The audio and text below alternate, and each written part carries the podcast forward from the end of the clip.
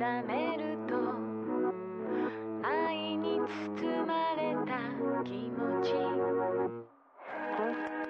Marco Casolino e Omar Serafini presentano La sindrome di Inomaru, un viaggio semiserio nella realtà quotidiana del sollevante.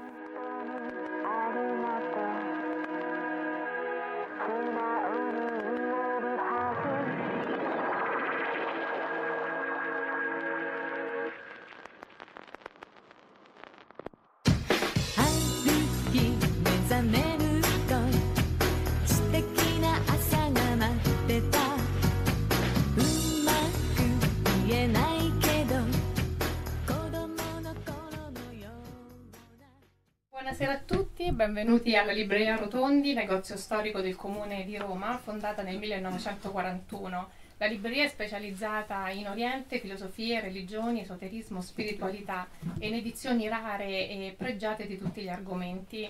E in questi giorni stiamo festeggiando il, Giappone e abbiamo ideato questa manifestazione di tre giorni sul sollevante e, e quindi abbiamo- stiamo organizzando eh, conferenze e abbiamo allestito un'esposizione di mm, oggetti selezionati della- del Giappone.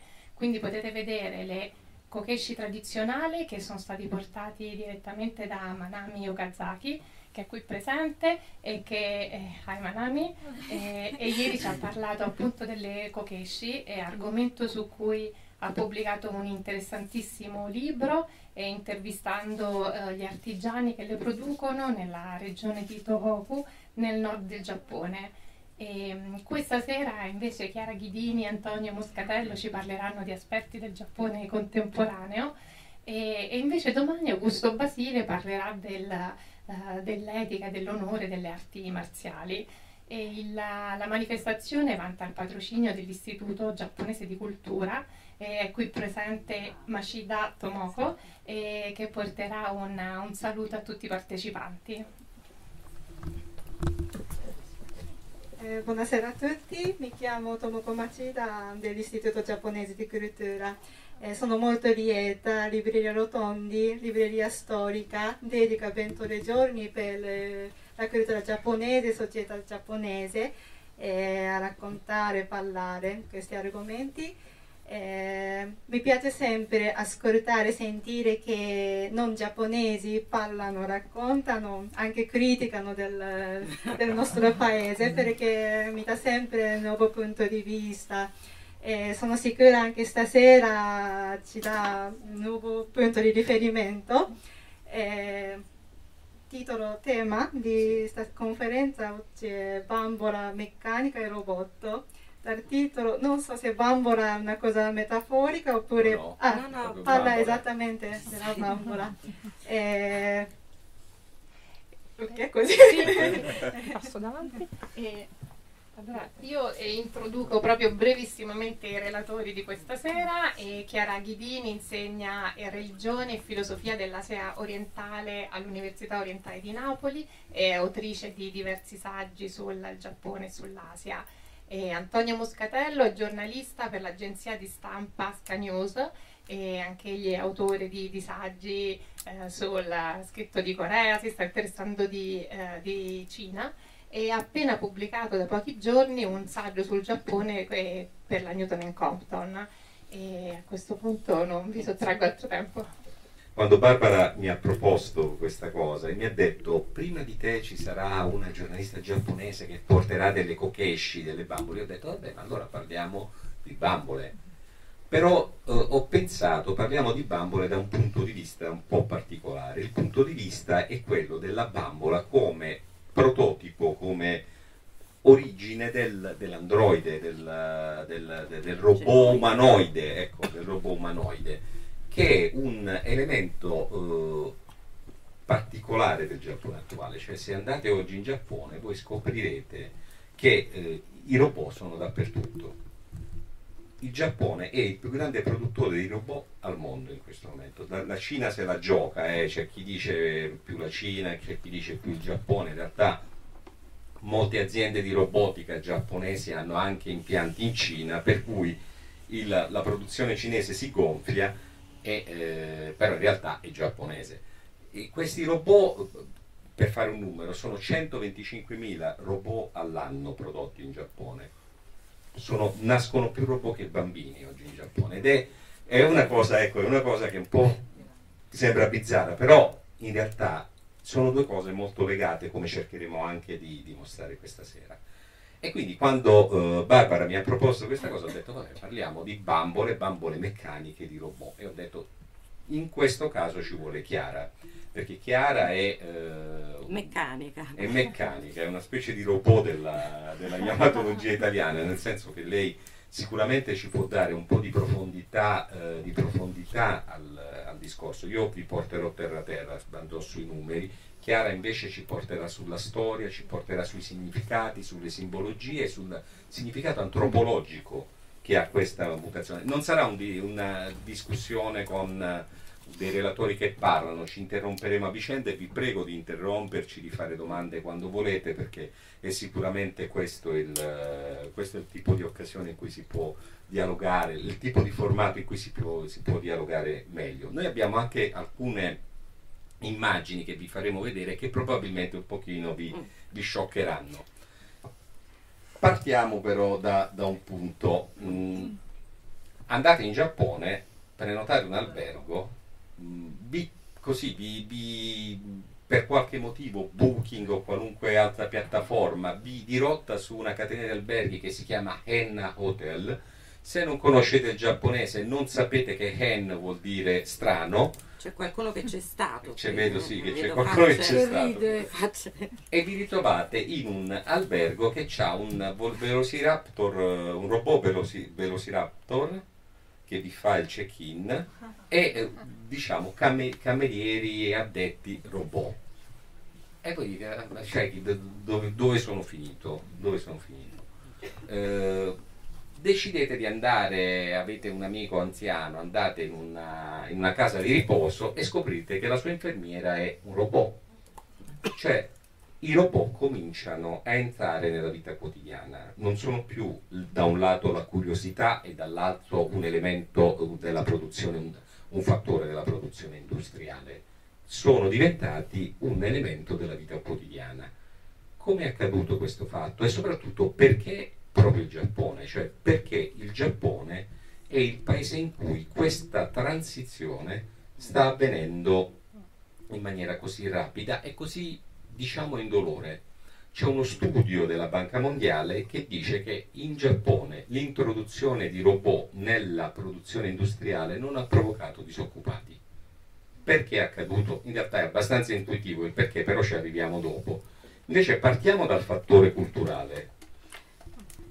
Allora sì, perché una delle ragioni, ora sono terrorizzata di tenere il microfono male, comunque, eh, una delle ragioni forse per cui proprio il Giappone è il paese dove la cultura robotica si è sviluppata nella modernità e nella contemporaneità è il fatto che il Giappone non è estraneo al- a tutto ciò che è meccanico e che in fondo anche in periodi diciamo più antichi l'ha ricercata questa meccanicità, cioè il dispositivo. È un paese che sempre, è sempre stato attento alle nuove dinamiche che poi venivano utilizzate all'interno di vari contesti. Quello folcloristico, quindi quello dei matsuri, cioè dei festival, delle processioni, quello religioso e poi anche quello più ludico, quello diciamo dei quartieri di piacere. E quindi ehm, non è che bambole meccaniche non esistevano, non esistessero in Grecia, cioè gli automata, no? o nella Persia, come saputo da Michele Bernardini, o altrove, però diciamo che si può tracciare un filo abbastanza continuo che lega il Giappone premoderno o della prima modernità al Giappone contemporaneo. E uno di questi, diciamo, di questi elementi sono le così quelle che poi vedrete se eh, facciamo passare forse eh, Beh, diciamo possiamo anche cominciare a sì, far passare. a far passare, eh, sono le caracoli ninghio. Allora, forse mh, ninghio vuol dire bambola. Ehm, Forse è anche be- bene dire eh, cosa vuol dire ninghio proprio da un punto di vista degli ideogrammi. perché mh, dove? Eh, ninghio è una parola formata da due ideogrammi, bambola, da due caratteri. da due caratteri. Il primo è l'uomo, il Mm. secondo è, è la forma. Mm. Quindi, Quindi- a forma umana. a forma umana. Quindi già c'è una precisa eh, connotazione. connotazione, cioè si vuole che la bambola sia di forma umana.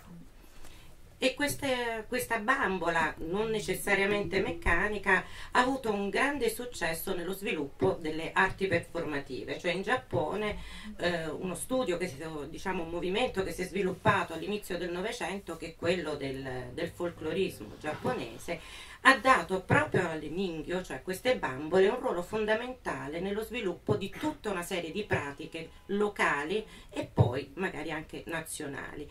Ora la bambola non era, non era necessariamente quella meccanica, però si sviluppa soprattutto dal 1600 in poi, probabilmente qualcosa c'era anche prima, la bambola meccanica. Una bambola che viene definita appunto iki ningyo, cioè la bambola vivente. Quindi non solo la bambola intesa come col- colei o colui che ha forma umana, ma anche quella che si muove e si anima come se fosse un essere umano. E questo tipo di bambole è legato, eh, diciamo, anche a delle eh, professionalità che eh, il Giappone ha conosciuto, professionalità non agricole, non agrarie, per esempio quelle dei burattinai o delle burattinaie, cioè Quindi, erano qui proprio forse quelle... ti, ti posso Sì. interrompere nel Sì, sì. segnalare un fatto. Il Giappone è molti, cioè chi, chi c'è stato lo sa, è eh, uno delle- del- delle, dei generi teatrali più importanti del Giappone è il bunraku, è il teatro delle marionette. Marionette.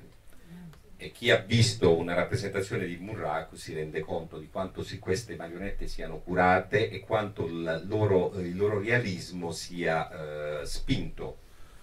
È talmente importante il Bunraku che eh, le rappresentazioni teatrali più importanti della drammaturgia giapponese in realtà sono state scritte per il teatro delle marionette. Il teatro giapponese no, è il teatro no, il teatro, il teatro bunraku, il kabuki, ci sono vari generi teatrali. Eh, il eh, bunraku è sicuramente quello lì che ha avuto i migliori scrittori, no? Chikamatsu Monzaemon, il... Non fare troppi nomi. Vabbè, lo Shakespeare gia- giapponese. No, volevo dire un'altra cosa sul Mm. bunraku. Eh, molto spesso, vedete, eh, se andate a vedere il eh, teatro kabuki, eh, scoprirete ehm, danze, vedrete delle danze che eh, sono strane perché a- dietro al danzatore spesso c'è un signore vestito di nero che mima le, fa le stesse mosse del danzatore.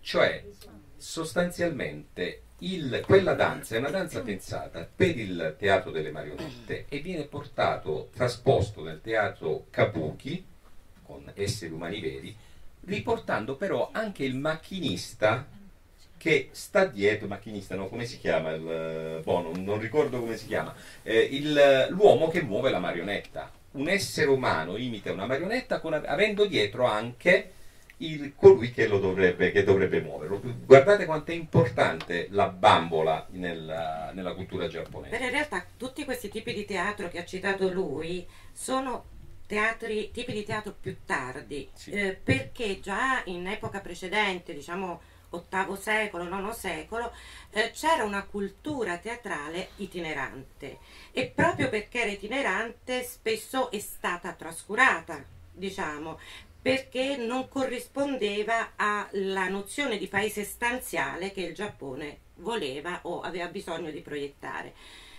Questi burattinai o burattinaie di quest'epoca si chiamavano kuguz e in alcuni diciamo, lavori enciclo- enciclopedici eh, antichi sono diciamo, assimilate anche a figure che vendevano il proprio corpo. Quindi tra arti performative e invece appunto arti diciamo erotiche c'è sempre stato almeno come interpretazione, che non vuol dire che sia stato necessariamente così, una sorta di, di ponte.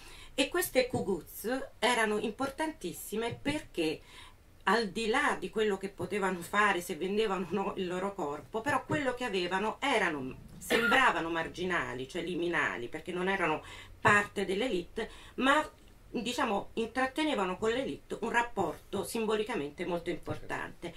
E poi eh, quando negli anni 70 un grande eh, storico medievalista ha riscoperto questa parte del Giappone, ha potuto finalmente provare decostruendo molti dei luoghi comuni sul Giappone, perché i luoghi comuni sul Giappone non sono solo quelli che abbiamo prodotto noi, li ha prodotti anche il Giappone stesso, come penso sia così per tante altre società, ha potuto dimostrare che il Giappone non è tradizionalmente un paese monolitico basato sull'agricoltura, ma è un paese dove invece aveva una grande importanza, molte professionalità che non avevano niente a che fare con l'agricoltura, ma che erano importanti perché attraverso l'itineranza portavano in tutto il Giappone una serie di saperi e tra queste forme di itineranza c'erano appunto quelle che avevano le bambole o i burattini legati ai fili come diciamo elemento della loro arte.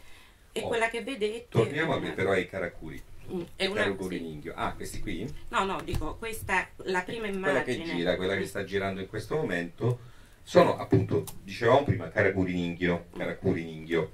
E ce n'erano di tipi diversi, come diceva prima Chiara, no? C'erano quelli là che venivano utilizzati proprio nel teatro, Butai Karakuri, le Mm. le chiamavano. C'erano quelli là che stavano, come dire, nei salotti, Mm. quelle che versavano il tè, che si chiamavano Zashiki Karakuri. C'erano diversi tipi. Uno dei più importanti, adesso un nome lo dico però, uno dei più importanti costruttori di Karakuri Ningyo si chiamava Tana- Tanaka Isashige.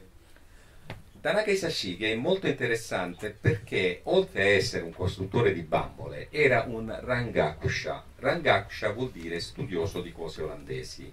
L'Olanda è molto importante per il Giappone perché l'Olanda è stata dal, diciamo, dal, per tutto il periodo fino al 1868, dal un po' 1600, prima, diciamo, sì, dal 1600 fino alla ri- restaurazione. Meiji, è stato, sì, fino diciamo, alla- 1800. all'apertura al Comodoro Perry, è stato eh, l'unico paese che aveva la possibilità di entrare, di commerciare con il Giappone, di entrare in Giappone attraverso l'isola di Deshima che è Nagasaki, sostanzialmente a Nagasaki, e attraverso quella porta d'ingresso al Giappone era anche la porta attraverso la quale le tecniche occidentali, le tecnologie, la cultura, la medicina soprattutto occidentale arrivava in Giappone. E eh, questi studiosi, queste persone che venivano a contatto con gli olandesi si chiamavano Rangakusha, studiosi di cose olandesi. Tanaka era un Rangakusha. C'è, una- c'è un nesso tra le bambole e gli olandesi. eh, sì. Eh, C'è un nesso molto importante. prego.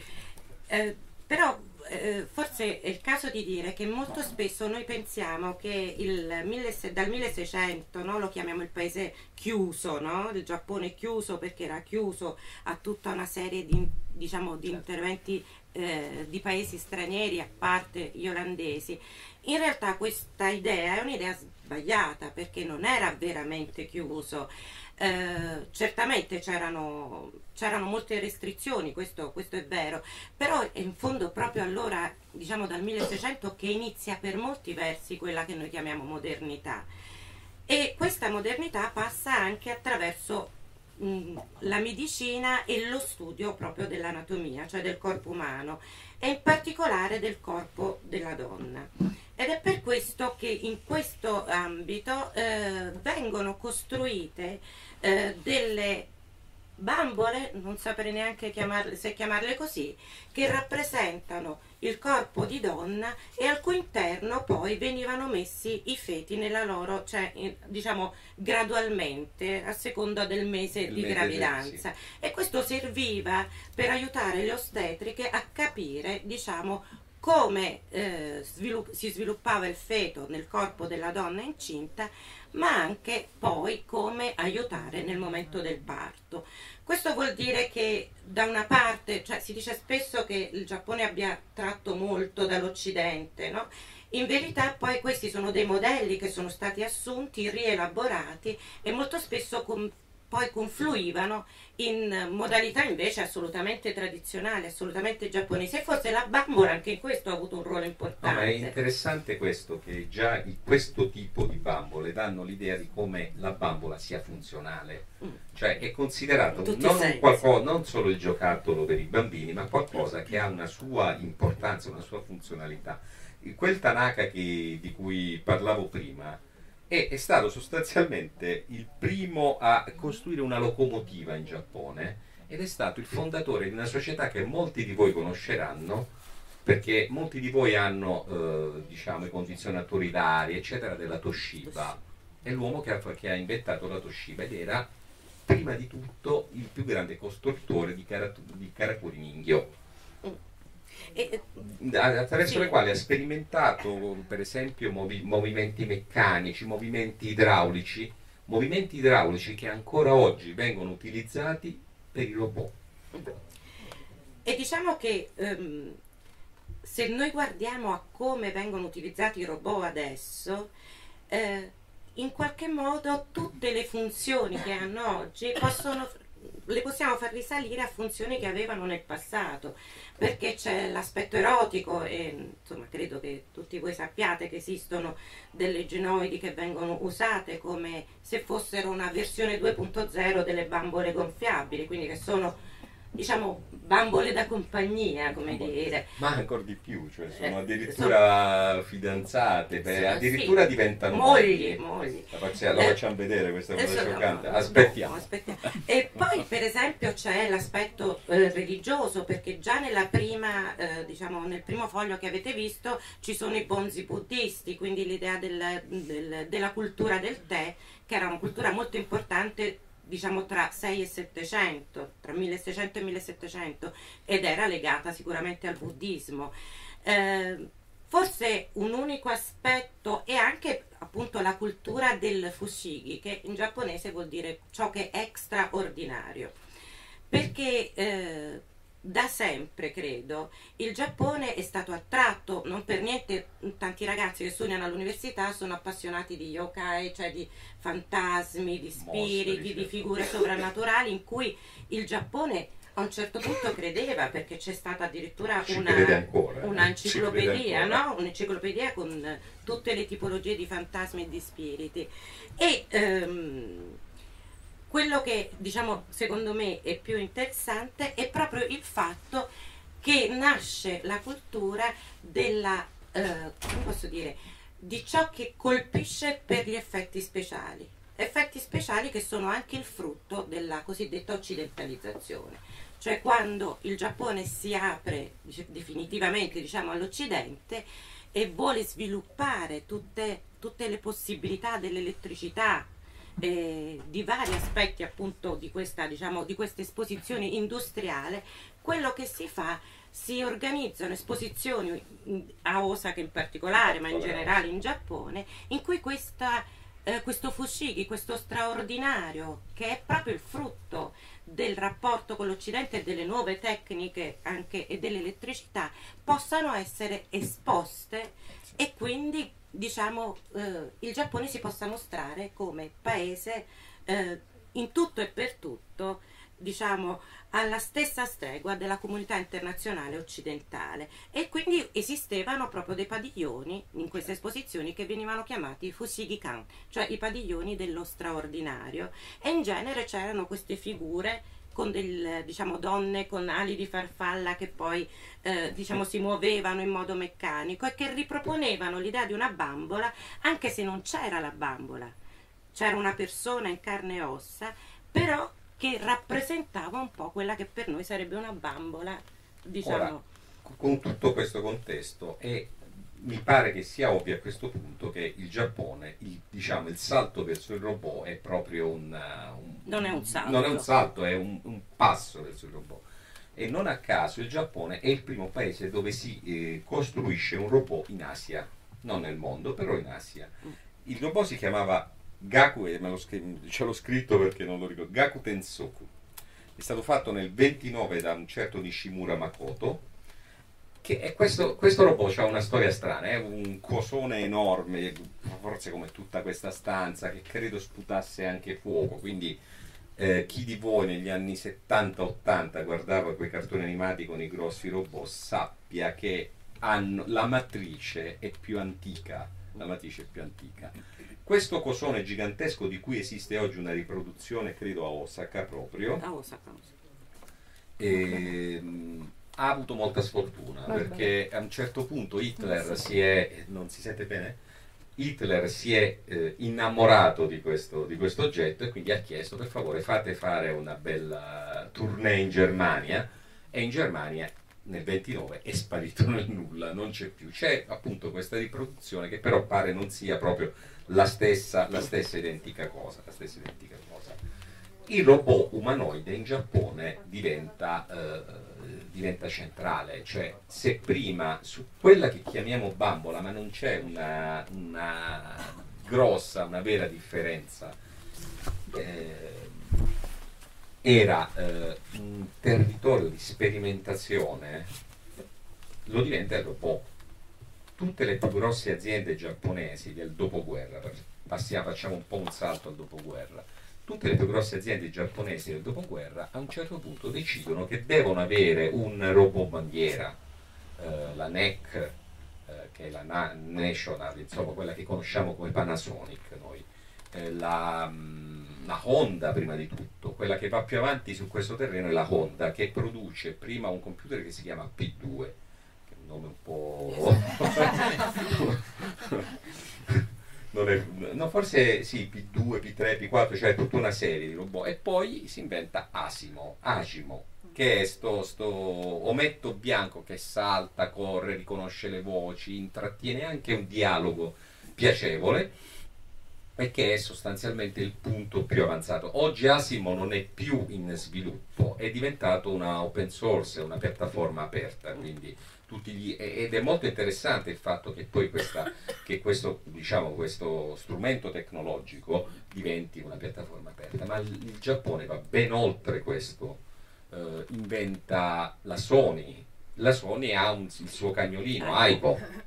Aibo. Che nel 2006 fermano la produzione di Aibo perché non, non ha tutto questo successo commerciale che si aspettavano, eh, però pare che ultimamente, anzi non pare, ultimamente l'hanno rilanciato, l'hanno reso un pochino più umano, can, cagnesco, In realtà un po' più cane. C'è una, c'è una ragione, perché proprio con Aibo... Eh, ci furono i funerali di Aibo ah, ecco. eh, nel Kofukuji, quindi in un tempio piuttosto buddista piuttosto importante. E questo poi ha a che vedere forse con l'aspetto, l'ambito chiamiamolo religioso, cioè ehm, in Giappone, sia nella cultura Shinto, sia in realtà anche in quella buddista, eh, c'è una diversa percezione di ciò che è animato e di ciò che è inanimato. Per esempio sono famosi i, diciamo, le commemorazioni, in giapponese si chiamano kuyo, che si fanno agli aghi. Cioè quando per esempio si facevano le cosiddette pulizie di primavera, si buttavano via quegli oggetti che erano oramai deteriorati o che comunque non si utilizzavano più.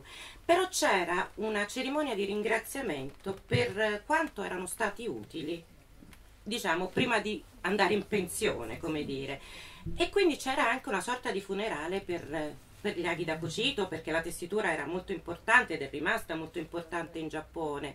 E così come c'era per questi oggetti inanimati che si animano e si animano proprio perché diciamo per il servizio che prestano all'essere animato, così ci fu anche un cimitero per gli aibo. Ehm, questo cimitero poi doveva pure essere rianimato attraverso tutta una, una ritualità. La ritualità, il fatto che poi questo abbia ovviamente, diciamo, sia diventato abbastanza famoso nei media, eh, ha ri, eh, riabilitato dei cani che, diciamo, Sì. nessuno fine. cioè nessuno si filava più perché non è- erano anche un po' difettosi e quindi c'è stata poi l'idea di rifare gli aibo. Ora, mh, quello che si ha per gli aibo, quello che si ha per gli esseri inanimati, si ha anche per esempio per gli animali.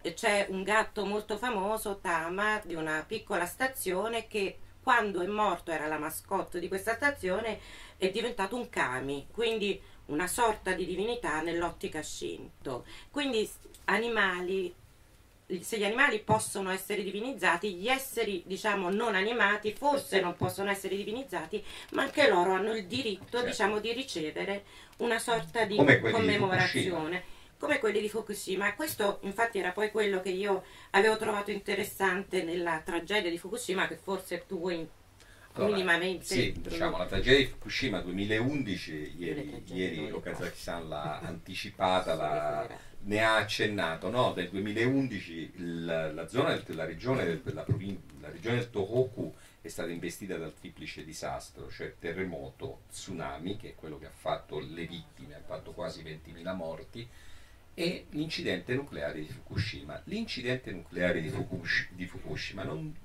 molti dicono è accaduto nel 2011, si sbagliano. L'incidente nucleare di Fukushima è tuttora in corso. Perché?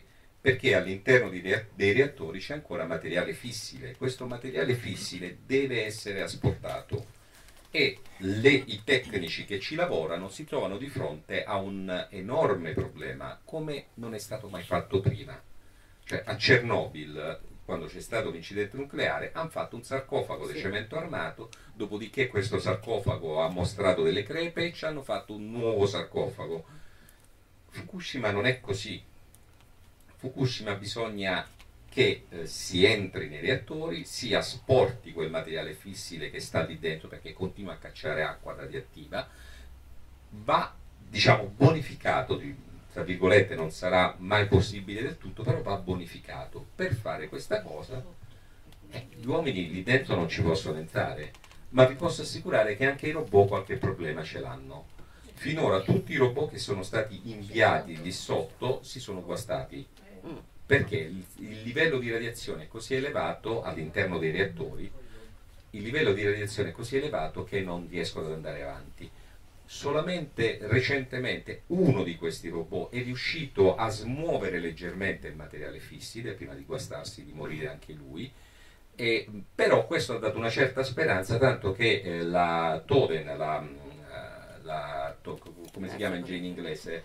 Eh, la, la TEPCO, ecco, la TEPCO, ehm, non mi veniva la parola inglese, la TEPCO eh, ha speranza di riuscire a cominciare questo lavoro di eh, asportazione del, del materiale fissile a partire dal 2020, da credo fine febbraio, fine marzo 2020, attraverso ovviamente i robot, ma che questi robot che sono morti nel servizio, nell'espletare le loro funzioni, che fine hanno fatto? E questo è molto interessante, questo ce lo può dire Chiara. Cioè, eh, eh, a volte diciamo che ehm, non è molto bello dire delle cose che confermano questa idea di cool Japan, no? O freak Japan, no? Il Giappone come l'unico paese strambo o l'unico paese particolarmente, diciamo, figo, no? A me non piace molto perché spesso questo è una banalizzazione, nonostante sembri invece una forma quasi di innamoramento. Però c'è una cosa che oggettivamente può darsi che ci sta altrove, non so se in Messico ci sta, però che sembra essere abbastanza peculiare del Giappone, e cioè che alcune persone, soprattutto diciamo della zona di Fukushima, si sono chieste, diciamo, qual è il destino di questi robot che di fatto sono come morti, cioè che non, sono, non possono più avere una loro vita, avere, prestare un servizio. E lì quindi al di là di tutti i danni che Fukushima ha avuto e che continua ad avere ed avrà per molto tempo, l'idea è stata quella comunque di rendere, un- di fare una cerimonia per questi robot e quindi effettivamente di organizzare un funerale. E questo però ha anche un'altra radice che è quello di pacificare gli spiriti. Allora, pacificare gli spiriti dei vivi si può capire, cioè se c'erano delle persone che erano morte in modo violento, che magari eh, diciamo dovevano avere una doppia sepoltura, la pacificazione era finalizzata a- ad accattivarseli perché potevano portare una serie di calamità. Certo, il robot, essendo Vabbè, uno può dire ma lo spirito è comunque quello di un morto, no, insomma, però la, la sensazione era che anche da morti questi spiriti potessero vendicarsi. Non so se si vendicano i robot, però certamente l'idea è quella che anche ciò che è inanimato, fin tanto che è stato utile o che comunque ha operato nella società umana, deve essere commemorato e Certo. omaggiato e anche, diciamo, bisogna proteggersi perché è sempre meglio. E questo, diciamo, eh, è anche un lato eh, più un po' romantico, diciamo, del Giappone, un- molto deriva proprio dalle pratiche culturali, diciamo, premoderne. E che magari a volte si sposa meno bene con altri aspetti di come la- l'inanimato viene trattato come se fosse animato, che sono i casi, i casi eh, per esempio del- dei matrimoni con i cartoni animati, con eh, gli ologrammi gli ologrammi. o con eh, diciamo i robot o le Eh, robot questa è molto che interessante. sono quasi tutte femmine Questa- che si sposano. Quelle che si sposano, però adesso, non l'ho mai visto non no, mai adesso visto. ce ne sono di nuovi, c'è una nuova generazione anche di androidi, si chiamano genoidi le loro. genoidi eh, eh, certo sì. per forza Eh, però prima di far, adesso ve la, faccio, ve la faccio girare, però vi faccio vedere, questo è l'esempio che diceva Chiara, il matrimonio con una genoide, adesso ve la, ve la faccio girare così potete osservare meglio. Questo è un matrimonio, lui è in carne e ossa, insomma, non molto in carne, eh, Più ossa più che- ossa che carne, eh, e lei invece è un robot, è un robot, un robot, una bambola più che un robot, è un genoide è un genoide. Quest'altro invece che vedete qui è, mol- è ancora più interessante perché qui si sta sposando in realtà con un pupazzo di peluche. Ma non sta sposando il pupazzo di peluche, sta sposando una star. Mm. Perché questo pupazzo di peluche rappresenta la famosissima Hatsune Miku. Hatsune Miku è un eh, vocaloid, cioè un programma che riproduce una voce umana e una cantante che canta, che è un programma sviluppato una società dell'Hokkaido da ormai qualche, diversi anni, che è diventato diffusissimo e che ha prodotto delle star. Una di queste è questa Hatsune Miku. Hatsune Miku fa dei concerti, se voi guardate su YouTube e cercate Hatsune Miku, troverete dei meravigliosi concerti pieni di gente che canta, urla come un concerto pop normale, con l'ologramma, diciamo, con l'immagine trasmessa di questa signorina con i capelli azzurri che canta come una, una vera cantante. Perché? Perché questo pro- programma riproduce perfettamente la voce umana, cioè che cantano. que- Adesso io non conosco tecnicamente come funziona il programma perché è una cosa abbastanza complessa, però, però diciamo, l- la- l'avvento nello star system di questi vocaloid, la società che produce, la società che produce eh, questi eh, vocaloid si è anche inventata il matrimonio. Ti vuoi sposare con vuoi sposare Hatsune Miku? Paghi una certa cifra, ti mandano un bel certificato di matrimonio. eh, c'è anche un, un oggettino che riproduce l'ologramma, quindi ci puoi parlare, insomma, ci puoi, eh, beh, un minimo di dialogo nella coppia è sempre necessario. È sempre Ci necessario. sono modelli anche per le femmine? Sono solo... Per il momento Noi stiamo non ci aspettando perché, perché effettivamente, eh, perciò io prima dicevo no, Però in genere però sono sempre ci- genoidi, sono Eh, sempre No, ma ci stanno donne. arrivando, ci stanno arrivando. Sì, lui è ottimista. No, no, è che li ha prodotti, cioè, aspetta, vabbè, sto però- cercando. Ah, le sta cercando. Però, eh, per esempio, questa è l'idea appunto anche del, del gioco, cioè la il rapporto che c'è tra ritualità e gioco. Perché, insomma, questo matrimonio qualcosa del gioco ce l'ha, no? E d'altronde mi ricordo che quando io vivevo in Giappone eh, detestavo di essere femmina, cioè di essere una donna, perché gli uomini guadagnavano un sacco di soldi facendo i sacerdoti preti finti nei matrimoni. Era quello che volevi fare era, perché, verità. no, perché era un modo abbastanza facile e anche divertente di guadagnarsi le cose in quelle che si chiamano i baito, cioè i lavori part time. Perché anche lì il matrimonio non era visto come qualcosa di confessionale, il matrimonio cattolico, era visto come qualcosa di esteticamente piacevole. Quindi il vestito bianco, l'altare, però ci mancava il prete. Allora, il prete non, non doveva essere necessariamente un prete vero, però questo- questa soglia tra finzione e realtà, proprio culturalmente il Giappone, diciamo, no- non l'ha calcolata in modo molto preciso. D'altronde non succedeva niente, c'era un prete finto, c'era una finta funzione che però dava una solennità. E la parte della solennità in fondo è sempre stata piuttosto importante in Giappone, anche, diciamo, anche in cose che non sono l'incoronazione del nuovo imperatore, Imperatore. cioè anche in piccole cose. C'è sempre questo aspetto di farle con solennità, anche se non sai bene che stai facendo, c'è proprio l'importanza che si dà alla forma.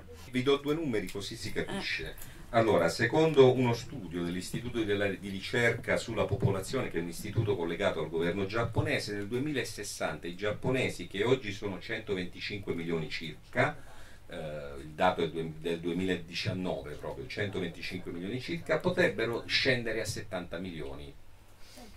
No? Il tasso di nascite in Giappone oggi è 1,4 per donna, mentre eh, per sostenere una crescita economica ci vorrebbe oltre 2, il, oltre 2 per, per donna. Quindi c'è un problema sociale enorme di eh, invecchiamento della società giapponese. Questo invecchiamento è collegato a una precarizzazione del, del lavoro. Non è più possibile, ma questo è- riguarda anche noi, è una cosa perfettamente che noi comprendiamo perfettamente. Però la società giapponese ha un problema maggiore. maggiore perché? Perché c'è un elemento che i giapponesi non stanno prendendo in considerazione, è collegato anche ai robot. E l'elemento è l'immigrazione. Noi riusciamo a compensare il, eh, il calo delle nascite che abbiamo in Italia con l'afflusso del- degli immigrati. Il Giappone questa strada ancora non la percorre. Il Giappone solo ultimamente ha fatto una legge che in qualche modo riconosce la necessità di eh, far accedere un numero maggiore di immigrati collegati a lavori che oggi non vengono più svolti perché sta calando la qualità dei servizi. Quindi la, io la chiamo utopia, ma è un mio giudizio. L'utopia che eh, la società giapponese in qualche modo sta perseguendo è quella di riuscire a sostituire il lavoro umano con il lavoro robotico. Però qua eh, questo c'è, c'è stato... Scusate, perché dico utopia? Mi, mi spiego perché dico utopia. Eh, La Hen Hotel che vi dicevo prima, lo, lo strano hotel, a un certo punto ha dovuto licenziare 124 robot perché si è reso conto che per farli funzionare serviva un cristiano per ogni robot. Quindi ha detto allora mi tengo il cristiano e lascio perdere il robot, però ultimamente hanno messo degli, eh, degli schermi, quindi non sono più dei robot ma sono delle immagini e basta, degli ologrammi praticamente. Questa è un'infermiera robot. Piuttosto che una persona che magari parla forse non perfettamente la lingua giapponese, ma che viene da, diciamo, da una cultura diversa e da un Quindi paese niente far diverso. entrare i cinesi. Per ora no. I cinesi sono già entrati, Sì, sono però- entrati. Sì. Tanto Basta, è vero in certe, che in Giappone tutti i certi quartieri di Tokyo si parla più cinese che giapponese ormai. No, eh, parliamo come, come zone, prima erano le Filippine in particolare, adesso anche comunque il sud-est asiatico, anche il Vietnam. Allora qui c'è un rapporto con l'altro, no? Ma si uniscono, si cioè si sposano tra giapponesi e cinesi? Tra giapponesi e cinesi certo è anche capitato, tra giapponesi e vietnamiti è capitato, cioè questi matrimoni capitano. C'è però una, tradizionalmente, una resistenza, diciamo, a, ciò- a quello che viene da fuori.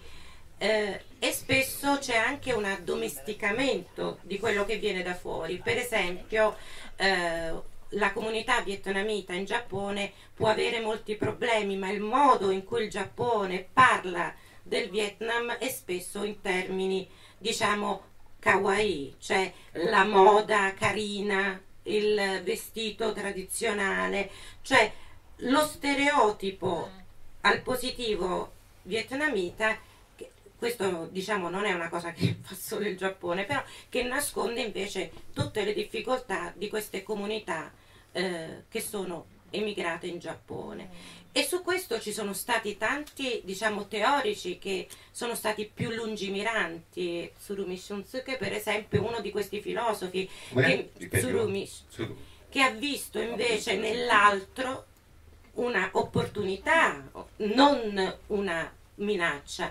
E lui ha ricollegato questo alla mitologia, cioè alla mitologia giapponese, perché nel momento in cui c'è una persona che si chiama Ameno Uzome di questa mitologia, che è quella che fa una danza, si spoglia per far uscire la dea, dea tra virgolette Amaterasu dalla caverna, incontra lo straniero e lo sposa. Quindi lui, eh, il filosofo che fa, indica questo modello come un possibile modello per il Giappone e quindi non più un Giappone che si ritrae nel suo voler essere monoetnico e tanto non lo è e diciamo monolitico, ma un Giappone che vede l'altro come una scoperta e quindi un'occasione. Certo, prima che questo, uno stimolo intellettuale, culturale di questo tipo poi si trasformi in politiche, in accettazione, ci vorrà del tempo, però il Giappone eh, io credo che eh, man mano dovrà rendersi conto che un'apertura maggiore stranieri, forse comincia a farlo perché appunto dicevo proprio, proprio recente l'ultima legge sull'immigrazione, eh, un, po di tempo, un po' di tempo ci vorrà, intanto persegue la via del robot. Diciamo che eh, forse quello che sembra però io non, non, lo posso dire con certezza, è che il robot viene visto molto meno come altro esatto. rispetto a, a allo straniero. Cioè il robot è, una, diciamo, è qualcosa che viene riconosciuto, ma anche perché poi storicamente c'è stato un rapporto abbastanza appunto familiare con ciò che è meccanico, quindi il robot non è visto tanto male, ma Anzi. poi sulla parte forse è una digressione, però proprio sulla parte dell'invecchiamento. C'è un libro che non è stato ancora tradotto, ma provocatorio, che si chiama Non ci resta che uccidere la mamma perché molte famiglie hanno molta difficoltà soprattutto con la, diciamo, la figura femminile più anziana. Un tempo c'era eh, la, eh, la, montagna in cui si gettava la nonna, mm, o Bastiama, eh, perché eh, il nonno doveva essere salvato perché era comunque maschio, capofamiglia, insomma. Chi era quella che oltretutto si sacrificava anche volontariamente? Era la nonna. La nonna sì e quindi veniva eh, mandata nella, diciamo, nelle montagne a sperdersi. Mm, questo lo so che diciamo, è sulla, però fa capire come l'invecchiamento sia un problema serio in Giappone e il problema della cura un, agli anziani, soprattutto negli ospizi, proprio perché i figli non possono più, anche perché c'è una longevità incredibile in Giappone. Quindi se io ho, ho 70 anni e mia madre ne ha 96, mia madre è molto anziana, ma pure io non è che sono proprio giovanissima e quindi magari l'energia per venire incontro ai bisogni di, diciamo, di una persona di 96 anni non ci sono. I robot ci sono questi robot anche per chi ha difficoltà di, diciamo, di, di ambulazione, certo. però poi forse invece delle persone in carne e ossa sì, è per questo che loro seguono anche la via di rendere il, il robot quanto più umano possibile e su questo ci sono delle sperimentazioni inquietanti. Per esempio... Eh, però aspetta, volevo far vedere questo, scusa Antonio, perché ah. questa immagine nella ah. seconda, forse... Questo dobbiamo farlo vedere anche alla telecamera perché così lo vedono anche dietro, mi spiace che... Cioè si vede diciamo il passaggio Passo. dalla macchina Passo. a un genoide che sembra, insomma, sembra un essere, anzi una bella donna devo dire in quel caso. Però questo passaggio ricorda molto una pratica che si faceva nel buddismo che era la contemplazione della decomposizione, della decomposizione. cioè che è proprio la, diciamo, contemplare la, l'impermanenza e molto spesso veniva usata come immagine quella di una poetessa pressoché leggendaria che si chiamava Ono no Komachi eh, perché era molto conosciuta come una delle più belle, intelligenti, no? quindi era una figura diciamo modello di bellezza e eh, c'erano nove stadi di decomposizione che venivano contemplati, cioè dalla, dalla morte, dal momento della morte al momento poi appunto della totale decomposizione del corpo. E anche qua, se vedete, loro tendono sempre a far vedere i passaggi, cioè quello che voi vedete alla fine sembra un essere umano, sembra una ikiningyo, una bambola vivente, però il processo di costruzione per arrivare alla bambola, diciamo, eh, fa vedere poi invece la macchina. Ma d'altronde, dal punto di vista buddista, che differenza c'è con noi? Perché anche noi comunque non saremo macchine, ma siamo soggetti alla decomposizione. Quindi tutto quello che allora, era usato nel Medioevo giapponese per diciamo, dire ai monaci statevi accorti se vi innamorate di una donna perché guardatela bene, quella alla fine si, va in putrefazione, cioè non è questa cosa. E c'è un racconto molto bello di questa, di questa donna che proprio per non indurre in tentazione un monaco eh, si trucca da morta. E allora tutto quel trucco che la rendeva bella invece diventa un trucco per renderla morta.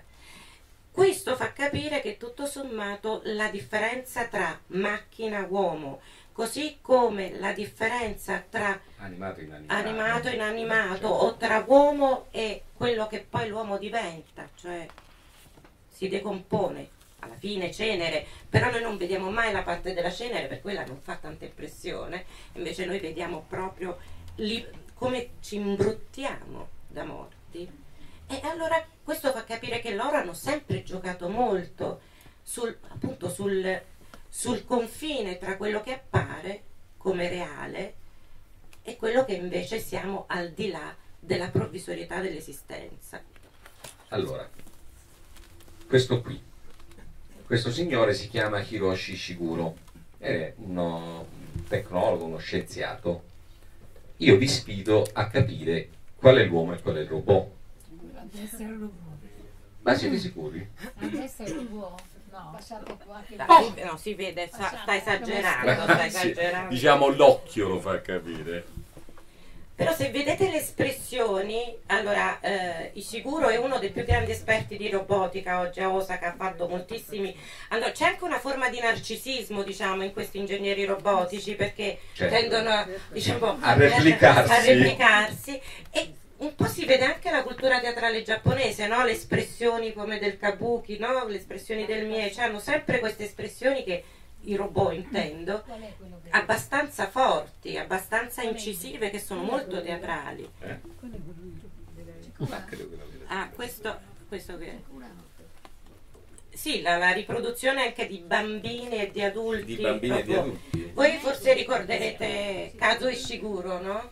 Il Eh, c'è libro questo- Non, Guardate, non una lasciarmi delle andare. aspetta, un attimo, una delle due ma- clonate praticamente. sembrano, Sembrano clonate. cloni, appunto. Sembrano clonate.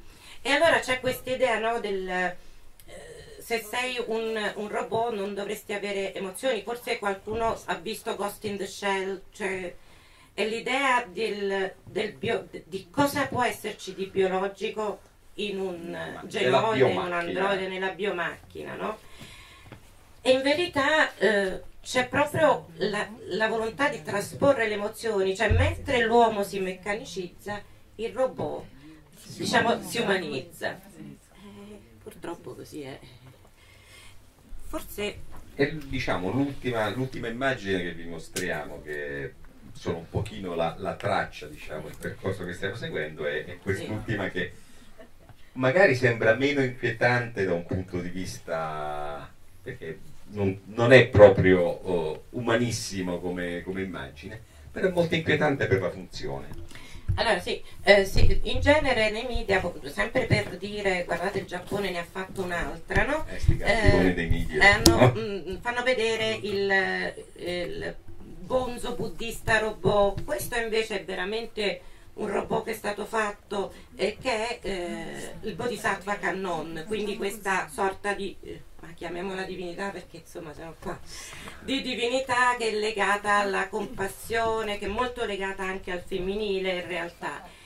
E eh, il fatto che comunque questo, eh, questa, questa divinità resa robot sia omaggiata proprio di un culto si vede perché nel riquadro piccolo i eh, monaci buddisti si inchinano a lei. Cioè ehm, è un simulacro, cioè il simulacro ha lo stesso valore del, della- di una statua oppure dei, dei cannon vera se, se uno ha la fortuna di avere una visione perché, un- diciamo. perché c'erano anche quelli che si Ed è molto, suicidavano per vedere interessante, è molto interessante il fatto che, è che sia proprio una canon, no? Perché canon è un po' una persona di mezzo, è sempre un po' liminale, è maschio ed è donna nello stesso tempo, è, è quasi Buddha, ma non è, non è ancora Buddha, ma insomma c'è- c'è- avrebbe tutte le caratteristiche per diventarlo. E in questo caso è, è robot, è umana ma non è umana, insomma, è, è sempre un personaggio un po' limitato. E diciamo che poi Liminare, meglio che magari se hanno domande, ammesso Adesso che noi sì, sappiamo adesso- rispondere, però forse questo filo che no, questo filo che è interessante che riguarda di più il rapporto tra realtà e finzione che non poi diciamo pratiche più o meno condivisibili. Cioè eh, credo che eh, noi avevamo questa, questa, eh, questo dramma teatrale di Čapek del 1920, Eh sì. no? L'uso della parola robot per la prima volta e poi è lavoratore. E guarda caso, Era proprio cieco, questo- scrittore eh, cieco, non a sì, caso non a caso, sì. E questo scrittore è stato amato in Giappone al tal punto che solo quattro anni dopo è stato rappresentato in Giappone. Allora l'idea di un robot che lavori per noi ci sta tutta, però l'idea di un robot che non solo lavori per noi, ma un robot da venerare, un robot che diciamo anche da sposare, beh, Ci questo somigli, che sia un altro noi, che ci dia anche questa illusione di eternità, no? Un pochino. cioè di, di questo, Ah, un questo volto- ibrido che Esatto. evidentemente poi è Noi Eh, speriamo di aver reso un po' l'idea di, di quanto la figura della bambola, della bambola meccanica, del robot siano non solo in continuità, ma siano così importanti, centrali nella cultura giapponese, veramente lo sono. E quindi no, lascerei la parola a voi se avete Sì. delle considerazioni, delle domande, prego. dov'è Barbara? No, abbiamo la- così No, scio- ci vi, abbiamo, co- vi abbiamo così scioccati. È difficile rompere il ghiaccio. Posso fare io? Ecco, è sempre la prima domanda quella. Faccio anche da... Ecco qua. Sì, Serve il microfono? No, ti volevo chiedere questo, visto che in Giappone questo aspetto dei molto avanti rispetto eh, diciamo a noi europei, no? Nel senso che i robot ce li abbiamo pure noi nelle fabbriche. E ne facciamo anche in Italia anche parecchi. diciamo. Ma loro hanno pensato insieme, cioè nel senso c'è l'aspetto ovviamente economico delle fabbriche che li fabbricano, li vendono, eccetera, ma hanno pensato anche a un aspetto di, di natura legislativa, cioè se questi esseri fanno delle cose, no? Nel senso se fanno un reato per dire che succede? Guarda, ho una risposta, ho una risposta molto, molto secca a questa cosa. Non è una risposta molto secca, non mi risulta. Non mi risulta che ci sia una normativa molto avanzata su questo, forse... No, se era Le assicurazioni, certo, assicurazioni. certo, certo, le assicurazioni. Sì, anche perché poi adesso con le auto, con le auto senza conducente che si sta cominciando, si sta cominciando. Le assicurazioni di certo, non mi risulta che ci sia per esempio una carta dei diritti dei robot, se era quello che intendevi.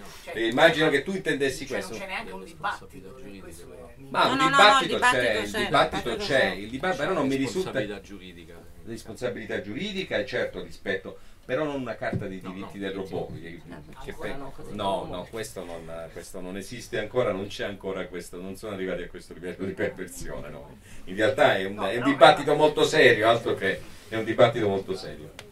No, ma credo che l'idea del- di chi sia la responsabilità giuridica in alcuni c'è, sì, casi, sì. Questo, questo in Giappone è, Sì, sì, sì. oltretutto è anche ora dibattito nella bioetica giapponese che è una creazione abbastanza nuova ma che si sta ponendo veramente questi problemi perché sono problemi diciamo anche pragmaticamente che devono essere comunque affrontati. Sì, no, lui intendeva, credo, cioè da come l'ho interpretata io, una, una, eh, diciamo, una giurisdizione, un dibattito che riguardi la, la figura proprio del robot come soggetto, ecco, più che come, come oggetto. soggetto Eh, però, sai, dopo tutto quello che abbiamo detto, probabilmente un pochino ci sta questo, questo discorso. Vabbè, dobbiamo aspettare Dal un punto di vista assicurativo chi deve rispondere? Eh, dal punto- sì, no, no, no, no, non sono ferrato sulla materia, devo dire la, la verità. No. Non lo ancora- so, non robot. Non lo so, non ho ancora un robot e un non ho robot. mai incrociato un robot che mi facesse del male, però insomma ci stiamo arrivando perché pensiamo a quello che sta accadendo con- nel settore della difesa militare, non in Giappone ma in tutto il mondo, insomma. Presto dovremo porci dei problemi molto seri sull'utilizzo dei robot, forse ce li dovremmo porre già da ora perché ci sono sperimentazioni, ci sono diciamo del, eh, dei punti, c'è uno sviluppo di questi strumenti, di queste macchine da un punto di vista della difesa, da un punto di vista militare che noi neanche immaginiamo e che non è stato ancora raramente viene portato diciamo, all'attenzione dell'opinione pubblica. Vi ho sentito dire prima che questi robot non camminano, capito bene? No, Cioè, non Dipende dai camminano. costi, Ecco. dipende dai costi. Ah, ecco, beh, ci sono pure quelli ovviamente che hanno funzioni motorie complete, diciamo. Cioè, Abbastanza No, complete, perfette, perfette Asimo è quello che è andato più avanti, non- perfette no, Perfette complete no. qua. Asimo corre, Asimo corre anche, Asimo. salta, però è tutto molto rallentato. No, dicevo Asimo che è il robot della Honda, quello che è andato un pochino più avanti ed è anche quello lì che vedete se cercate in giro, è il robot proprio bandiera dell'industria robotica giapponese, quello lì corre, salta, però è tut- non è proprio diciamo, non è proprio naturale naturale, perché la- nel- nei robot, ma questo è diciamo è un, um, il, il- proprio la deambulazione, questo tipo di funzioni sono quelle più complesse da, complesse da Quindi le donne robot che vengono maggiormente sposate sono quelle che non deambulano praticamente, mi pare di capire. Comunque diciamo che allora, Giusto? questo era il Perché Costano matrimonio. meno. Eh, Eh beh, questa era quella, allora, quella foto del matrimonio è una, invece diciamo che quello che ha fatto un po' scalpore è la storia di un uomo giapponese che eh, appunto porta a spasso questa che ha pagato 3.000-4.000 euro.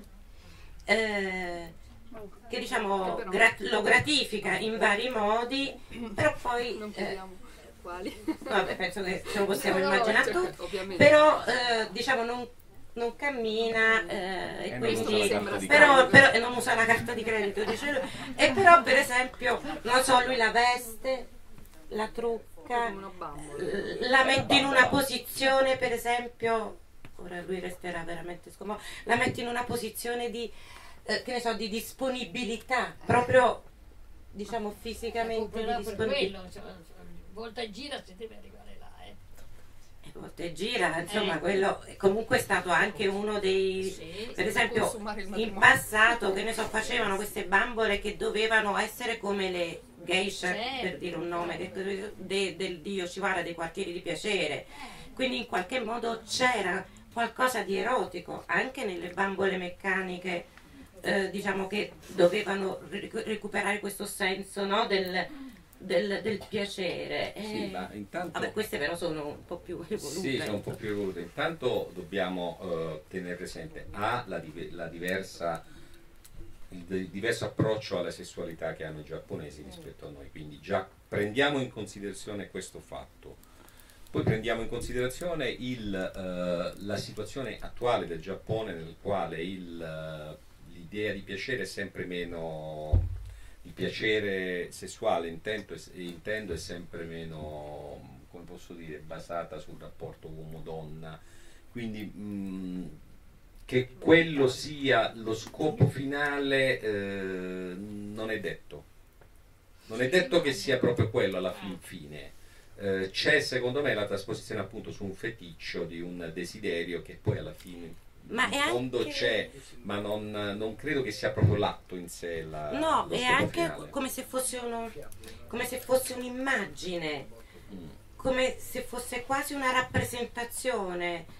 E quindi è più la rappresentazione che non Esatto, diciamo. eh, certo. Però per esempio, proprio per quanto riguarda i robot che vengono prodotti ora, c'è eh, tutta una branca della filosofia morale che ora vuole interagire molto con, diciamo, con gli ingegneri di robotica perché in qualche modo, questo almeno a Osaka sicuro, perché è stato detto che c'è un vuoto. Cioè, in questa produzione di robot dove c'è una parte estetica, c'è una parte tecnica, manca però, diciamo, una parte teorica, filosofica, che secondo alcuni filosofi morali loro possono in qualche modo, diciamo, riempire. Eh, perché si, ma d'altronde tutti, tutti gli studi sul postumano, no? che poi si sono applicati moltissimo. Io ho detto Ghost in the Shell perché Ghost in the Shell è forse quello più emblematico no? per quanto riguarda il postumano, tutte le funzioni biologiche che non c'ha un robot femmina, però per esempio non ha le mestruazioni, però ha i sintomi delle mestruazioni, è irritabile, ha tutta una serie, no? Allora, eh, però questo è... Cioè, non lo so. Questo è il fatto, eh, questo, cioè, questo è, il nudo è questo crudo è. fatto. Altre domande? Qualcosa dei militari. Robbi militari in Giappone non, non ne so praticamente nulla, ma diciamo che c'è un problema costituzionale per quanto riguarda Per il ora. Giappone. Per ora. No, ma tanto Abe non ce la fa. Speriamo che... No, non ce la fa a cambiare la Costituzione. Cioè, bisogna sempre ricordare che l'articolo 12 della Costituzione in Giappone impedirebbe teoricamente anche il mantenimento di forze armate. L'articolo 12 della Costituzione è stato aggirato dalla, mh, è stato aggirato da una serie di leggi interpretative per cui da una serie di norme interpretative eh, che sono iniziate da- con la guerra di Corea, per cui oggi hanno delle forze di autodifesa. Queste forze di autodifesa hanno dei limiti precisi nel dotarsi di armi, di strumenti di offesa, per cui il soldato robot, che è una cosa che si sta sperimentando in molti paesi, il Terminator, come diciamo, che i russi, gli americani stanno sperimentando, almeno ufficialmente che noi ne sappiamo, in Giappone non vengono, non vengono sperimentati perché hanno il limite costituzionale. Se poi segretamente, visto che il, quello militare è anche l'ambito del segreto, ci siano questo, questo, tipo di sperimentazioni, questo non è dato sapere a noi eh, postumani. O preumani. O preumani, nel, nel mio caso. Manami. Manami-san. えっと、まあ、質問よりもコメントですけれどこれから、まあ、セラピーツールの役割がすごく重要になるんじゃないですか。例えばなんか老人のためもしくは、えっとまあ、このこけしの取材してた時も、えっと、震災の後、えっとアザラシのロボット、パパロが結構パロそうそうそううん。あったんですよね。ああ、結構.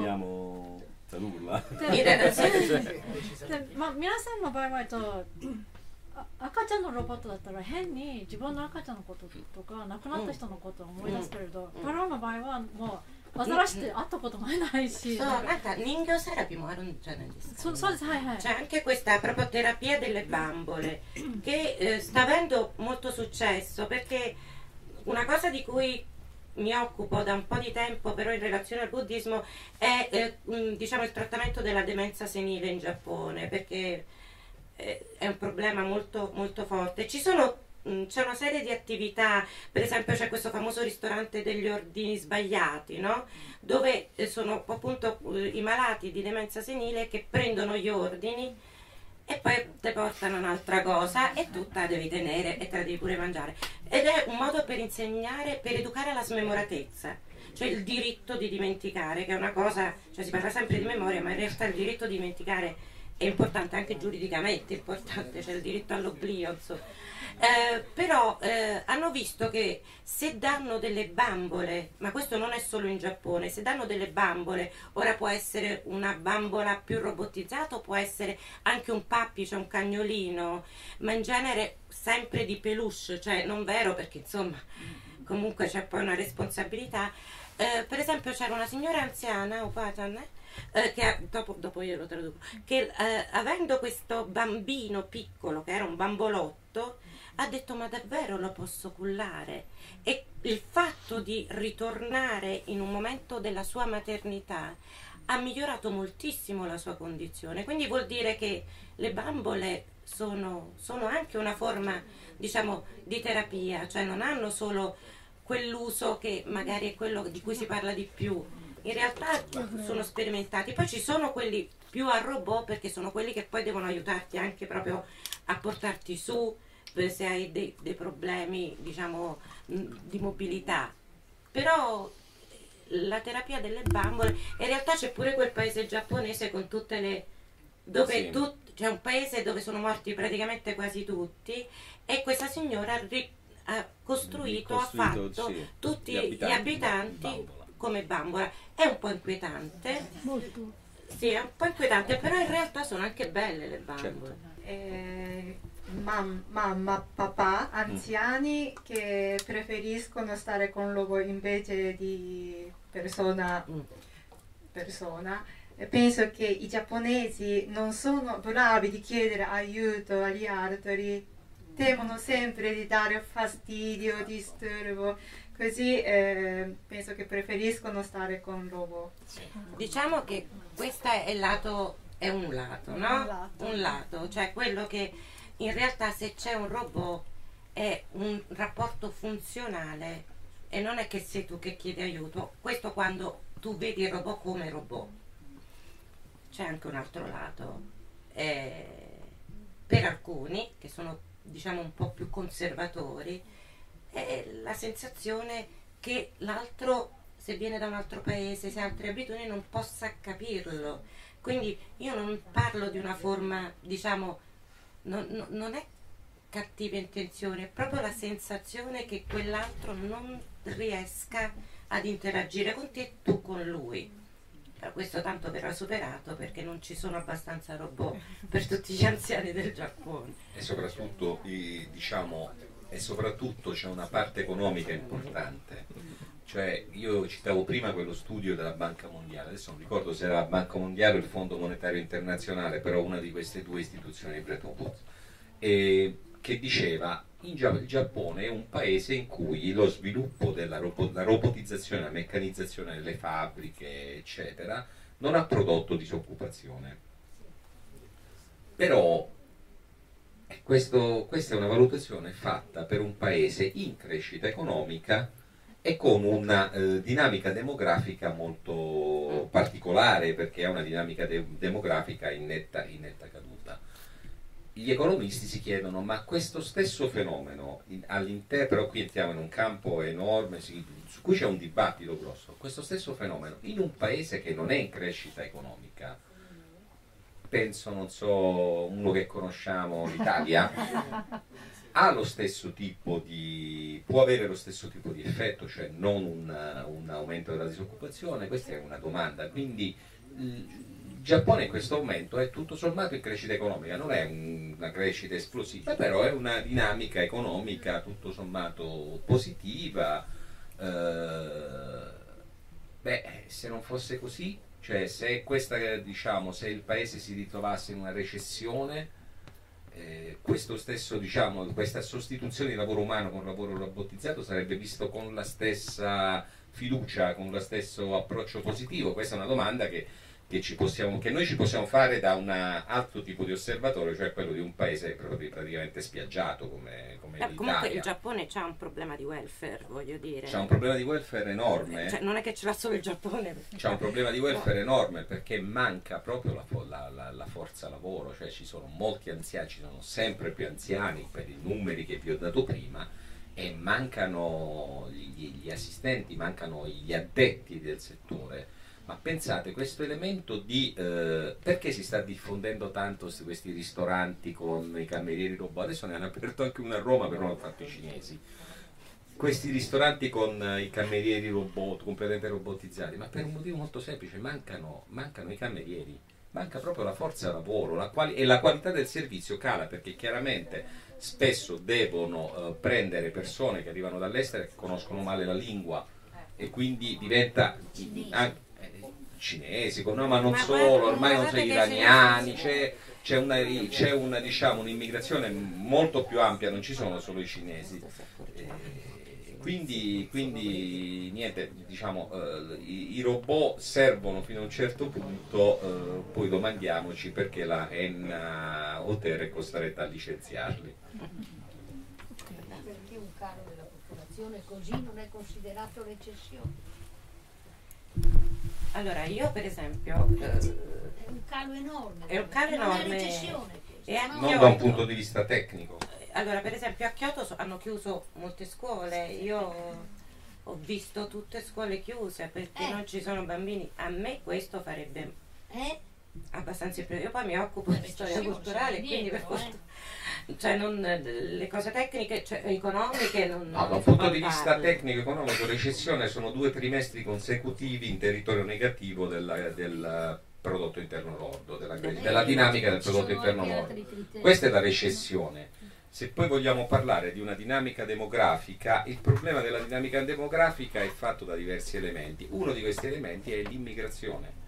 Cioè, se non apri le porte all'immigrazione, un paese, un, un paese sviluppato come il Giappone, dove eh, è- è un paese in cui il mercato del lavoro ha preso una strada verso la precarizzazione, quindi le persone non hanno diciamo, una sicurezza che consente loro di pensare a farsi una famiglia, a fare i figli, perché fare i figli in Giappone costa molto più che in Italia, costa tantissimo E, è chiaro che e nello stesso tempo non apri le porte all'immigrazione, la dinamica demografica è quella di verso una caduta. In Giappone in questo momento la caduta demografica è impressionante. Il numero che vi dicevo prima, 2060-70 milioni, vuol dire 50-60 milioni di persone in meno che da un punto di vista politico, economico, geopolitico è un disastro, una catastrofe, quindi è chiaro che il Giappone dovrà fare una riflessione e sono certo che la farà perché è un dato di fatto, non, possono, non possono prescindere. Quindi ecco, adesso siamo arrivati su un terreno completamente diverso dalle bambole, ma questo per dire, parlando di bambole, di bambole meccaniche, alla fine arriviamo a, una- a un discorso molto molto più ampio, più profondo, che ha a che fare con più profondo, direi no, profondo è anche il discorso, però diciamo un discorso molto più ampio che ha a che fare con il futuro di, di quel paese. Giocheranno con le bambole. Eh, giocheranno con le Sì. Se non- Ci sono altre domande? Io forse vorrei fare una Io domanda. Prego, sì, anche perché da dietro. Rapidissima, avete mai avuto notizie di crimini con- commessi da robot? O rapine, o, cioè robot programmati per fare rapine o per uccidere o per... In Giappone, eh, diciamo, diciamo, giornalisticamente è proprio complicato vedere le rapine in Giappone, anche se recente, qual- qualche giorno fa ho letto di una rapina in Giappone, però fatta da persone in carne e ossa. No, no, no, no, no, credo fossero ampiamente giapponesi. No, no, non, eh, no, non, non- Ma quando ci sarà sarà efferatissimo. Sarà efferatissimo. No, Poche no, c'è stato, non, ma non, stato. non- non ho notizie di, di questo tipo mai cosa del genere, francamente neanche fuori dal Giappone. Sì, cioè robot programmati per uccidere ormai sono sperimentati No, per anche le per fare difese di... semplicemente. No, mai sentita una cosa del genere. Costa molto meno usare esseri umani. Volevo chiedere, tutto questo di cui avete parlato dei matrimoni, appunto dell'uomo che sposa il- la donna robot, colpito questa ma cosa. rimane ancora in una sfera, tra virgolette, di gioco o ha un valore diciamo legale, nel senso l'uomo che ha sposato la donna robot può anche sposare una donna vera, oppure uno, uno esclude l'altro, cioè diventa parte di una realtà che poi diventa eh, coercitiva, insomma. Ha un valore rituale, non ha un valore le- Non ha alcun valore legale. normativo, lei è legale, non ha alcun valore legale, ha un valore Hanno rituale per chi lo fa. foglietto, però per fortuna insomma non ha un valore Non ha normativo. alcun valore legale.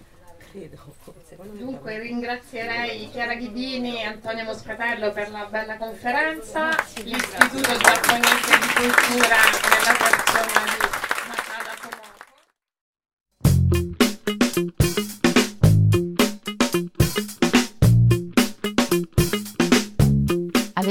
Avete ascoltato La sindrome di Inomaru, un viaggio semiserio nella realtà quotidiana del sollevante, da un'idea di Marco Casolino e Omar Serafini. Potete seguirci ed interagire con noi sul nostro sito fantascientificast.it, su Facebook alla pagina Fantascientificast, su Twitter sul profilo at Fantascicast, sul nostro canale Telegram t.me slash fantascientificast, sulla nostra community Telegram t.me slash fsccommunity. Se siete particolarmente timidi potete utilizzare la vecchia, cara e affidabile posta elettronica scrivendoci all'indirizzo redazione at fantascientificast.it. Tutte le puntate sono disponibili sul nostro sito, su Apple iTunes, su Spotify e su Podbean all'indirizzo podcast.fantascientificast.it. Se volete, potete lasciarci una valutazione 5 stelle su Apple iTunes ed offrirci un giro di sushi o un bicchiere di sake tramite una donazione PayPal utilizzando l'apposito pulsante sul nostro sito. La sindrome di Nomaru è una produzione amatoriale. Non si intende infrangere alcun copyright, i cui diritti appartengono ai rispettivi detentori. Autorizzazione SIAE 5359. Nessun Byte e nessun giapponese sono stati maltrattati durante la produzione di questo podcast. Sayonara.